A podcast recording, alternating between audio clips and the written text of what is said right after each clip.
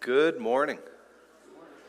It's a crazy thing. We've got about 30 people here and also about 60 kids. It's incredible how, how every single children's feature, it's like, I don't understand where they all come from, but they all end up here. Thank you very much, Dee, uh, for sharing with the kids, appropriate for the season that we are in, heading into uh, Valentine's Day, and appropriate any time to speak about the love of God uh, and how that affects us and how that changes the way we live. As we get into our message today, let's open up in prayer. God, as we continue this series walking through our statement of faith, something that may seem a little bit, I don't know, procedural or dry, um, help our hearts and minds open up to the truth that you want to speak to us through this. Help this to become something that doesn't just sit in our in our brains, but but uh, steeps through all parts of us, that our, that our hearts are softened by this, that our actions are changed by this, that our thought life is transformed by this, uh, that we understand you better, that we understand ourselves better and the people around us better. Thank you for the gift of your word uh, that we can go to in order to try and understand the answers to these big questions in our lives. Bless us as we go into this today. In your name, amen. So, today we are going to be actually looking through two pieces of our statement uh, of faith. Uh, we started off with Dion speaking about the Bible. We talked about God. We talked about Father, Son, and Holy Spirit. Last week uh, we looked at creation and we made it through. We made it through creation. I really enjoyed uh, walking through that with you, having the chance uh, to speak on that a little bit, having a chance to have some interesting conversations during the week as well. Um, one of the things that we expressed last week is that there's lots of variation in how we think about these things. And I think that's actually a beautiful part of what sort of makes us church. That we're people that come together, we're not all the same, we don't think about everything the same, and yet we are unified supernaturally through Jesus, uh, through his death and resurrection, through his life and teachings, uh, and that we're brought together as a body, not in spite of, uh, but because of and through our uniqueness, we're made into uh, a body that functions well. Uh, today, though, uh, we get a chance to look inward. All these other things have been somewhat external. We looked at the Bible and at God and at creation, and now we take an eye towards ourselves. And we look at uh, two pieces uh, from this statement of faith, two articles. We're going to look at article number four, which is the dignity of the human race, and article number five, which is the fall of man.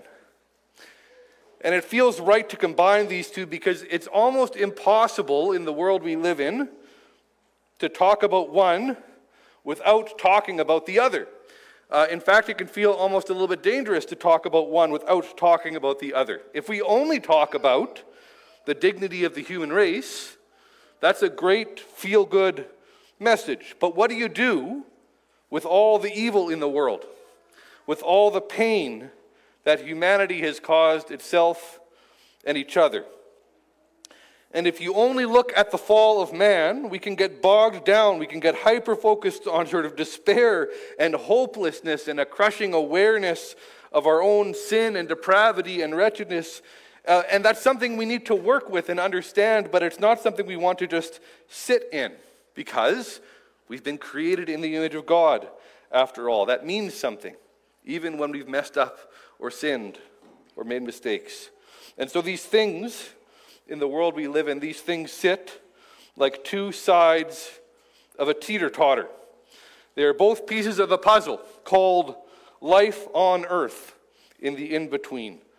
And so this sermon is going to be a bit of a teeter totter. And if you know my relationship with teeter totters, some of you have heard my teeter totter story. If you haven't, you can ask me at lunch about my teeter totter story, but you'll know how brave I am then for getting into this. We're going to start with the good news. Article 4, the dignity of the human race. And we're going to be going back to Genesis for this. These first few chapters of Genesis, Genesis 1 to 3, are, are remarkable because they do an incredible job of setting the stage for what is to come in the rest of Scripture. Almost every major theme, every major plot line or through line in Scripture is set up, the stakes are established, the dominoes are arranged for everything that comes afterwards uh, in these first few chapters. And one of the core biblical concepts that we find here is the dignity and the value and the purpose of humanity. There are two creation stories in Genesis, one after the other, and they both speak to this. In Genesis 1:27, we looked briefly at this verse last week. It says, "So God created human beings in his own image. In the image of God he created them, male and female, he created them." Man and woman made in God's image. In Genesis 2, uh, we get a different picture of the creation of man, another look into our purpose. It says, Then the Lord God formed the man from the dust of the ground. He breathed the breath of life into the man's nostrils, and the man became a living person. When God made the earth and the heavens, he spoke them into being. When he made the stars and the sun and the moon and fish and birds and plants and animals, he spoke them into being. When God made man, he formed us the words give a more intimate connection. Like a potter working with clay, he formed us with his own hands. And he didn't simply speak us into existence, he breathed. He breathed his breath of life into us. We are God breathed people. And so here we have in the garden male and female created in God's image, formed out of the dust into something that looks like God, that bears his image. And so here's my question for you. I sent it out in the Facebook chat ahead of time.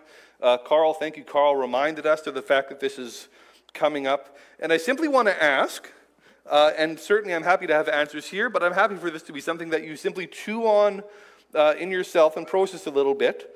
What does it mean?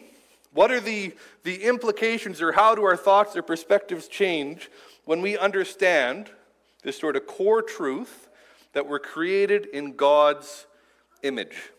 How does that change how we think about ourselves and about other people? I'll give you just a moment uh, to process that question, and if you like, uh, to respond. If you've got a thought, it can just be a, a, a word or a sentence, doesn't have to be long. What changes? Everyone is valuable. Everyone is valuable, right? Everybody has value outside of what they've done or accomplished, we all have value because we're created in the image of God. Yeah, thanks, Earl.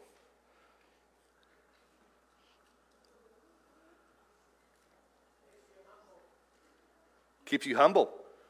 So, why do you say that, Paulina?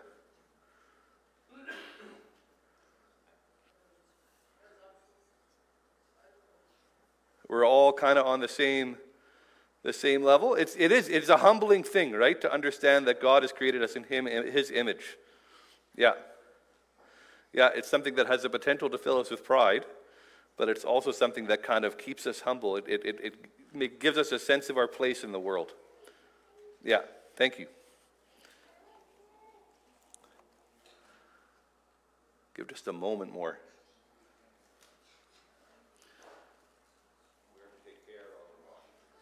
take care of creation, of the world around us, over our bodies. Yes, of course. We're created in the image of God, and so we want to honor ourselves. We want to take care of ourselves because uh, we're not just some random thing that has been formed uh, by chance. We are created in God's image, and therefore, because we are valuable and have dignity, we want to treat ourselves with value and dignity. Absolutely. Thanks, Rick. This idea of, of being an image bearer, I've preached on this before, it's one of my favorite topics because it's been so transformative to me uh, for the way I go through life. You don't need me to tell you again that the world is becoming increasingly divided and polarized. This sort of us versus them mentality uh, creeps into everything around us, from politics and religion to sports and social media. We see it everywhere. So, how can we exist in a society that seems to think of everyone who thinks or believes differently than us as a mortal enemy? Well, first of all, we center ourselves on, we follow the one who calls us to love our enemies as Jesus does. Uh, but more than that, Genesis gives us perspective on humans, male and female, regardless of age or ability or stage of development, from womb to tomb, all of us are created in God's image.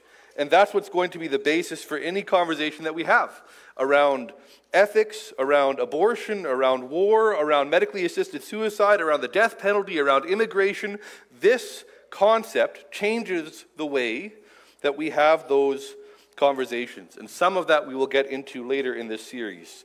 But as a Christian, all of these conversations must begin with the basic understanding that all people are created in the image of God and therefore have a dignity and a value and a worth that cannot be taken away. There's a beautiful psalm, Psalm 139, uh, familiar verses to us, uh, verses that Carl read earlier uh, when he opened up this service. These are promises that we can speak over ourselves when we're struggling with shame or doubt or a sense of worthlessness or anxiety or uncertainty. Beautiful verses. They're verses that are listed in our statement of faith under this topic. An exercise that I have sometimes done when I'm at my wits' end with somebody, when I have had enough, when I'm at a place where I am tempted to stop seeing someone as a human and start seeing them as an object or as an obstacle, it's the challenge that I give myself sometimes is to pray these verses over them. To take a moment and to go, God, for you created their inmost being. You knit them together in their mother's womb. I praise you because they are fearfully and wonderfully made. Their frame was not hidden from you when they were made in the secret place, when they were woven together in the depths of the earth, your eyes saw their unformed body. All the days ordained for them were written in your book before one of them came to be. It's a perspective changer. It's an important reminder.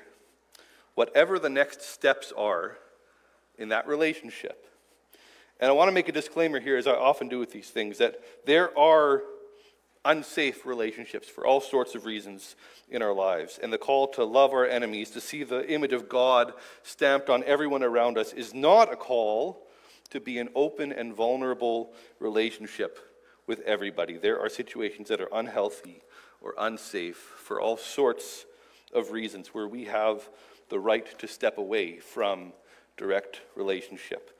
But whatever the next steps are, the way I am thinking about that person and about God's role in that situation has shifted. We are all made in God's image.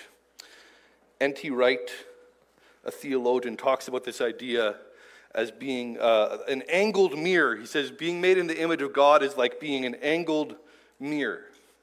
And he tells a story of being sick and quarantined in his room as a child and his mother putting an angled mirror in the hallway so that he could see what was going on in the rest of the house and that people in the rest of the house could see him there in this room. And he says, when we are functioning well as image bearers, we are allowing the world to see God through us. We are the thing that reflects God out into the world, and we are also reflecting the world creation, the things around us, back up to God. We are bringing the world to Him, and we are bringing Him to the world. As image bearers, we can think of ourselves as an angled mirror. Uh, in Genesis, we have this beautiful declaration we are made with a purpose and intention. We are molded by God's hand, we are given His breath, we are made in His image to reflect Him to the world and to reflect the worship of creation around us back to God. And then we get to chapter 3 and we hit the other side of this teeter totter. Chapter 3, verse 1. Now the serpent was more crafty than any of the wild animals the Lord God had made. I want to stop here and talk about this serpent, this kind of heart dropping moment here, the frustration here in this perfect situation. This serpent with no introduction, no background, kind of weasels its way into the picture. What is this serpent? Where did it come from? What does it want? Why is it here? I want to stop and talk about it, but I won't. We're going to be covering the next article in the Statement of Faith, Satan, uh, in two weeks. So I'm not going to stop today and talk about what the serpent is, but I want to talk a bit about the conversation he has with Eve here in the beginning of chapter 3, because we get an important picture into the nature of sin. Here's what it says, continuing on in the chapter. Now, the serpent was more crafty than any of the wild animals the Lord God had made. He said to the woman, Did God really say, You must not eat from any tree in the garden? And I think at some level we can argue that those four words are the root of all sin. Did God really say?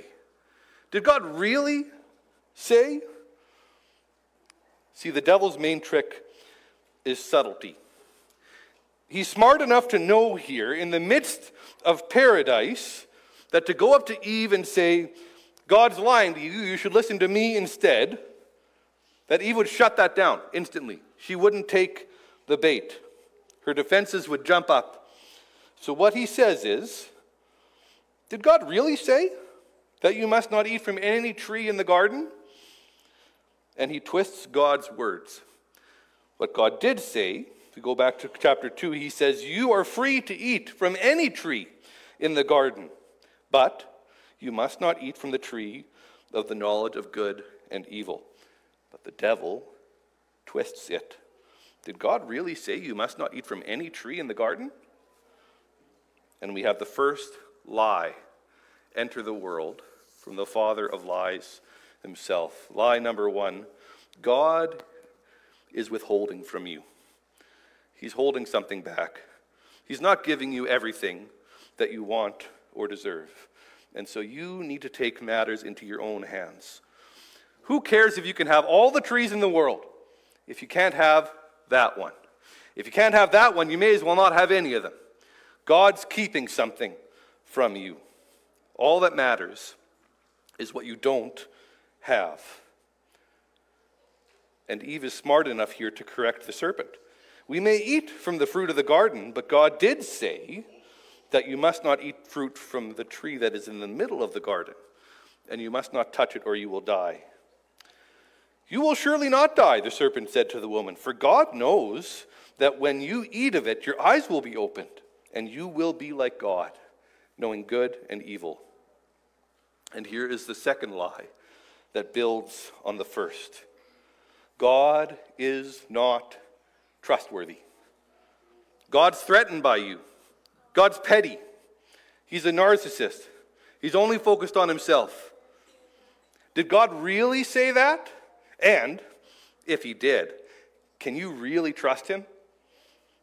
That's the root. That's the root of sin. God can't be trusted. He doesn't really care about you. He's using you. He doesn't care who you become. He doesn't really love you, not always, not completely. God's keeping things from you, and He can't be trusted. Not really. You need to hedge your bets. You need to take things into your own hand. You need to start approaching the promises of God, the purposes of God, the love that God has for us with skepticism and the snake whispers in our ear when we look at these things and he says, Did God really say that? Really? And watch what happens here in verse 6. It says, When the woman saw, and it's a fascinating thing to me, Satan has placed these lies into her heart. Did God really say? Can you really trust? Does he really love? Is he really good? Does he really have your best interest at heart? And now, suddenly, to Eve, the world looks different. She sees different. She's got a new set of glasses on. She's lived in this garden for some time. It's not clear how long days, months, years they've been in the garden, maybe. She knows this garden, but suddenly it looks different. She's seeing it through the lens of the serpent's lies. Genesis 2, verse 9, a chapter earlier, says that God made all kinds of trees grow out of the ground, trees that were pleasing to the eye and good for food. Genesis 3 6 says, When the woman saw the fruit of this tree, the tree of the knowledge of good and evil, the tree that would surely kill them, she saw the fruit of the tree was, same words, good for food and pleasing to the eye. When we believe the devil's lies, all the goodness falls away. What God has done for us, none of that matters anymore. Instead, sin starts to look like it holds the same fulfillment for us as the gift that God has for us, as the life that God created us for. God is untrustworthy. He can't be relied upon. He's out to get us. And so we take matters into our own hands and we look for other sources of fruit. Second Timothy talks about being lovers of self, lovers of money, prideful, arrogant, abusive, disobedient, ungrateful. And this is what we do. We justify and we reason and we rationalize because, with the lie whispered in our ear, did God really say? We start to look at these things money, power, pride, selfishness, and our hearts go, This is good food and pleasing to the eye. I like the life that this can bring, the security that this can bring, the pleasure that this can bring. And every time we do this, and every one of us have done this in one way or another, we take a bite from that same apple. And so, in verse 7, it says, Their eyes were opened. And here again, Satan told the truth in a way.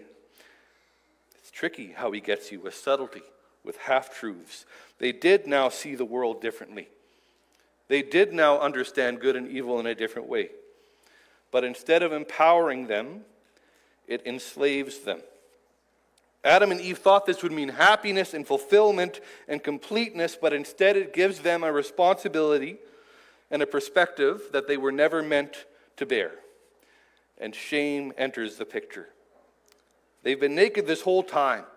But now that their eyes are opened, now that these questions about God are in their minds, for the first time, they feel naked. They feel judged and shamed and self conscious.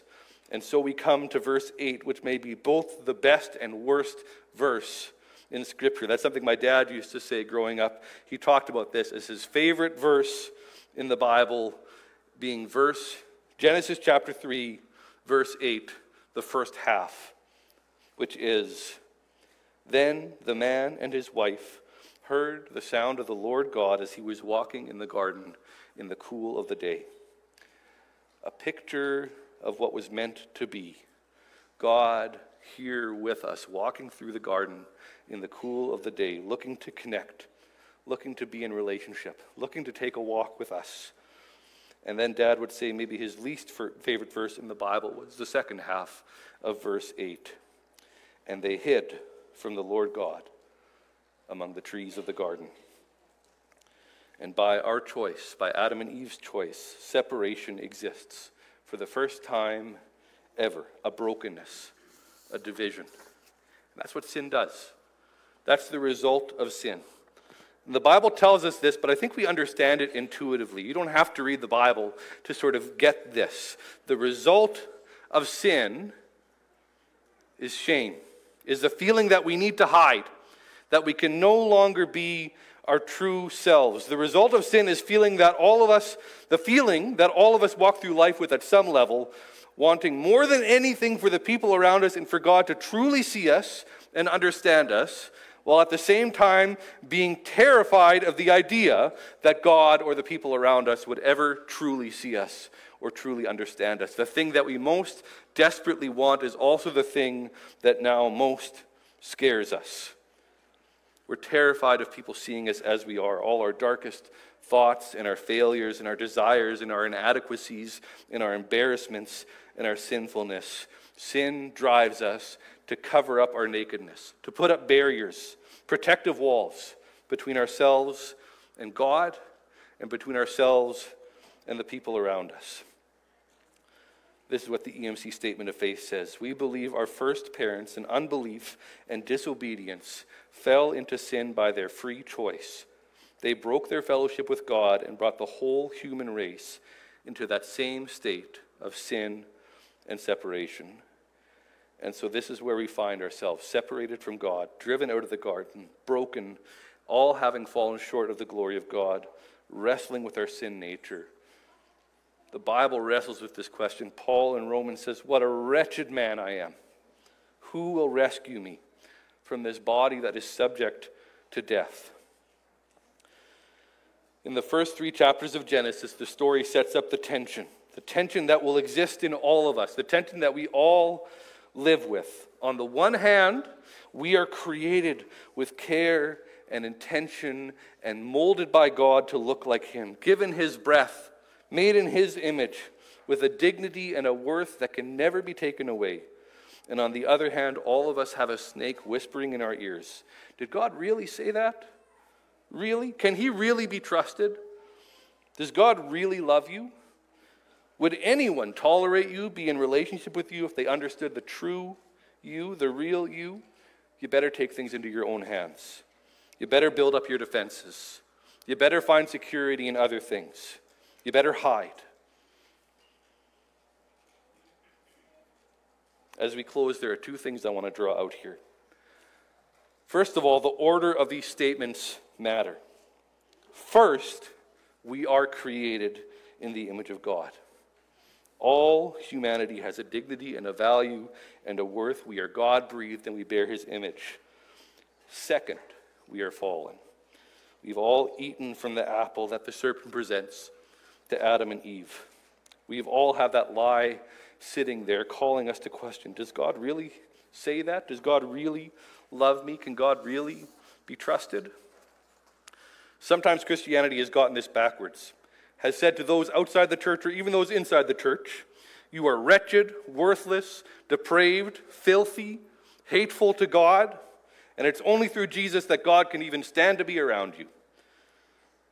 That sort of thinking, I think, has the potential to amplify those devil lies in our head and our heart.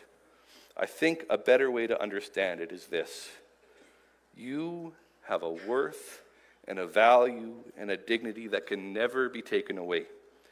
Not by what others do or say, not by what you do or say, but we are fallen. We have made the choice to turn away from God. We have rejected the good things that God has for us and tried to go our own way. And it is only through Christ and his death and resurrection and the work of the Holy Spirit that we can be brought back to the people that God has created us to be, that our spirits and selves can line up with the image bearers that we were created to be. You see how that's a different story? I think that's a better story. I think that's a truer story. As we think about these two statements, and as we close, I recall a saying from a Polish rabbi. I heard this story uh, a few months ago. This rabbi lived in the 1700s. He was asked the question What should all believers do to help them live a life that is true to God. And his answer was that we should all carry around two stones in our pockets. And on one of those stones, it should say, I am but ashes and dust.